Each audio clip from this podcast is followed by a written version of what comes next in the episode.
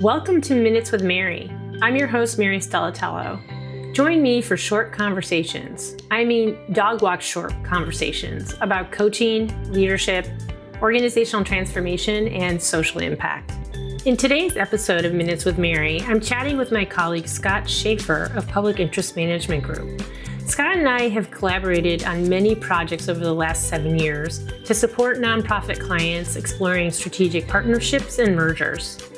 From our experience, we'd like to share some key ingredients that contribute to success.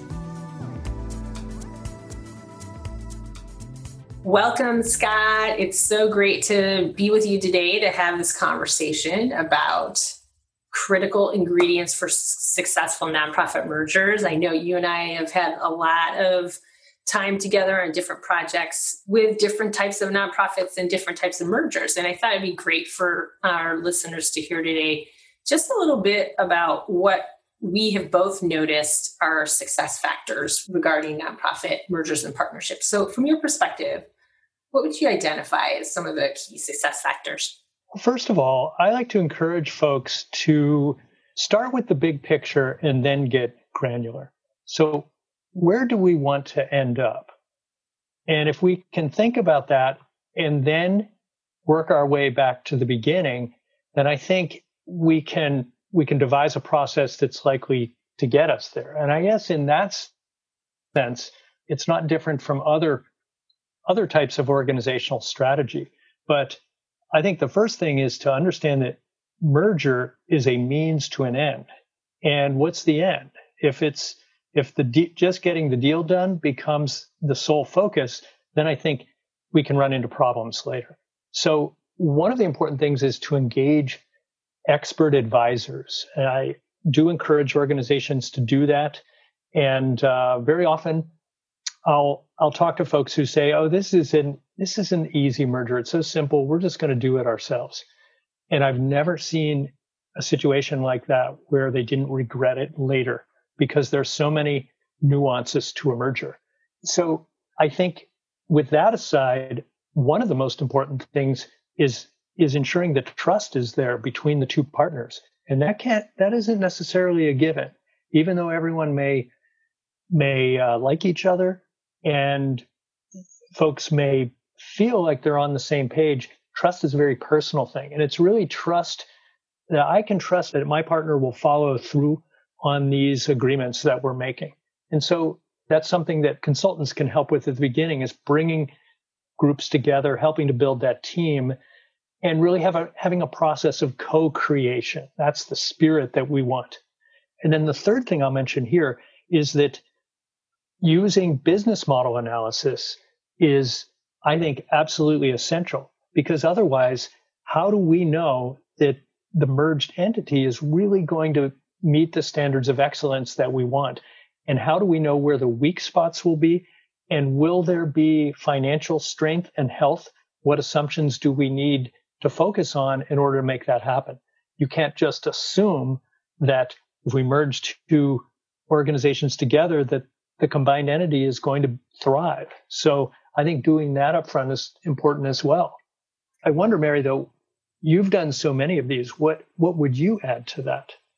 Well, I, you know, I was just nodding my head in total agreement with the three with these aspects that you've already shared and just reflecting on some of the experiences that I've had with clients who have come when they've tried to start on their own and they've gotten bogged down or derailed and then they have come for some assistance because they really didn't have that roadmap of where and how they were going to move forward with building that trust, even though that they've worked together for years. You know, there's history and, and having that outside objective lens on the journey together. You know, oftentimes in the past, we, we may have heard, uh, you know, a good time to look at merger potentially is when one of the leaders of an organization is already leaving. So you don't have to have that challenging conversation around who's going to lead the combined organization. And actually, many of the mergers that I have facilitated over the most recent years, none of the leaders have left.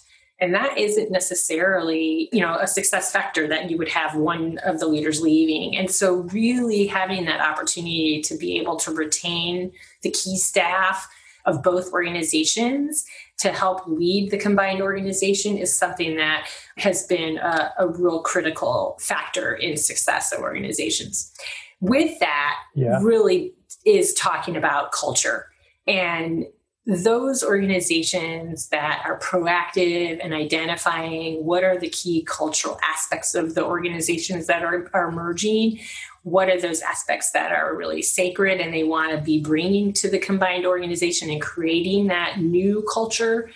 Those are the organizations that finding success is that they are really proactive in looking at culture. And what's the culture that's going to move the combined organization forward? Culture is one of those things that is it's not just kind of odd to talk about. It's hard to put your finger on like what is the culture of one organization what's the culture of another one i think that's something where professional consultants can really help in trying to visualize the type of culture we would want and then asking in a systematic way how each organization approaches this. Now, sometimes it's the unknown unknowns that can derail a merger, and it's it's very hard to see that when you're so immersed in the weeds. Exactly. You know, you don't know what culture exactly. is because you're the fish in the water. But when right. you are in conversation, whether you're in negotiations or you're starting to move towards imagining a, a combined organization, the outside perspective or the other organization, you're able to see the culture of the other organization. And so being able to have a container where you know, as a facilitator, an outside facilitator, as a consultant, you can say, hey, that's part of your culture. That's part of your culture. That's important. What is it you want to do together that's going to help the organization be successful and have greater impact moving forward?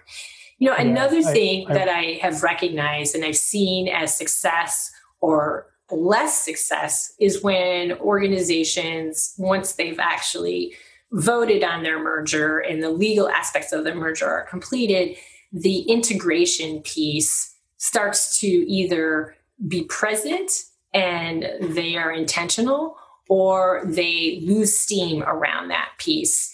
And those organizations that are very thoughtful, intentional around project management and moving the integration process with structure, as much structure as there was in the negotiation process, are organizations that really find their way to greater success in a shorter period of time.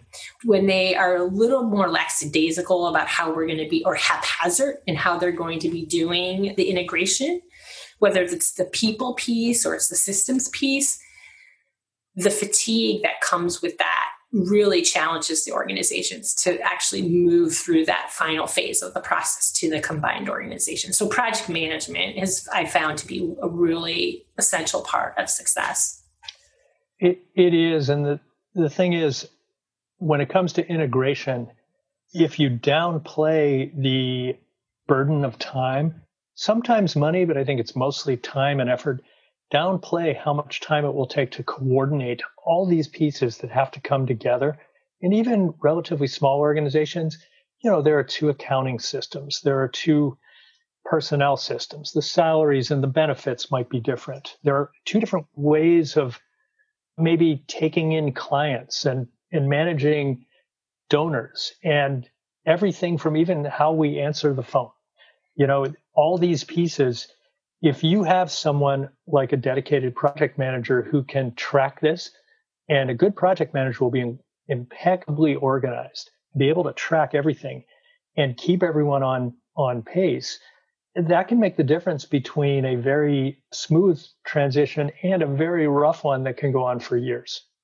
So true really have seen that happen as well.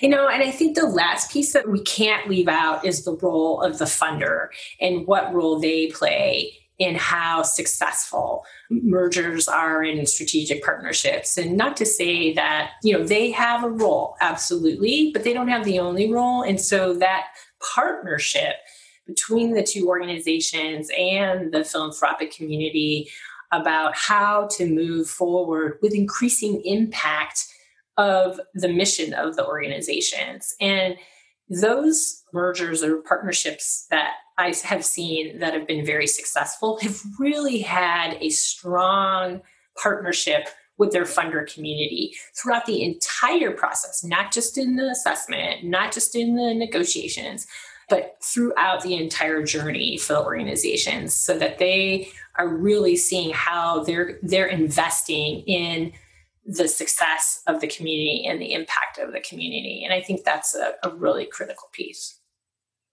Yeah, you really get it the why. So why it, I mentioned earlier, merger is a means to an end. And the end is we're going to improve the community, we're going to improve people's lives, we're going to improve this organization's sustainability. And the funder can be a great partner in that. And so by being proactive, engaging funders from the start can really be a valuable way even to build that relationship long term with the funders who are involved in this. So true.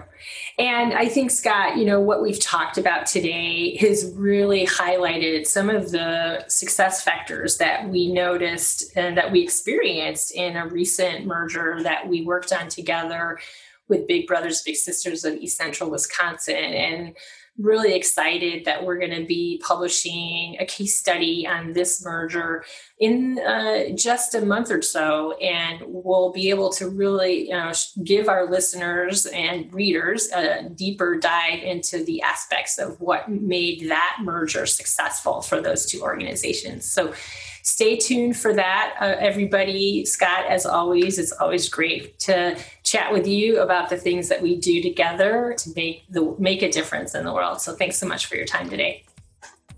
Thank you, Mary. And as you know, I can talk about this stuff all day, but it's always great to talk to you. Absolutely.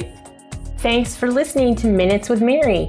You can listen to all episodes on the Vista Global Coaching and Consulting website at www.vistaglobalcc.com.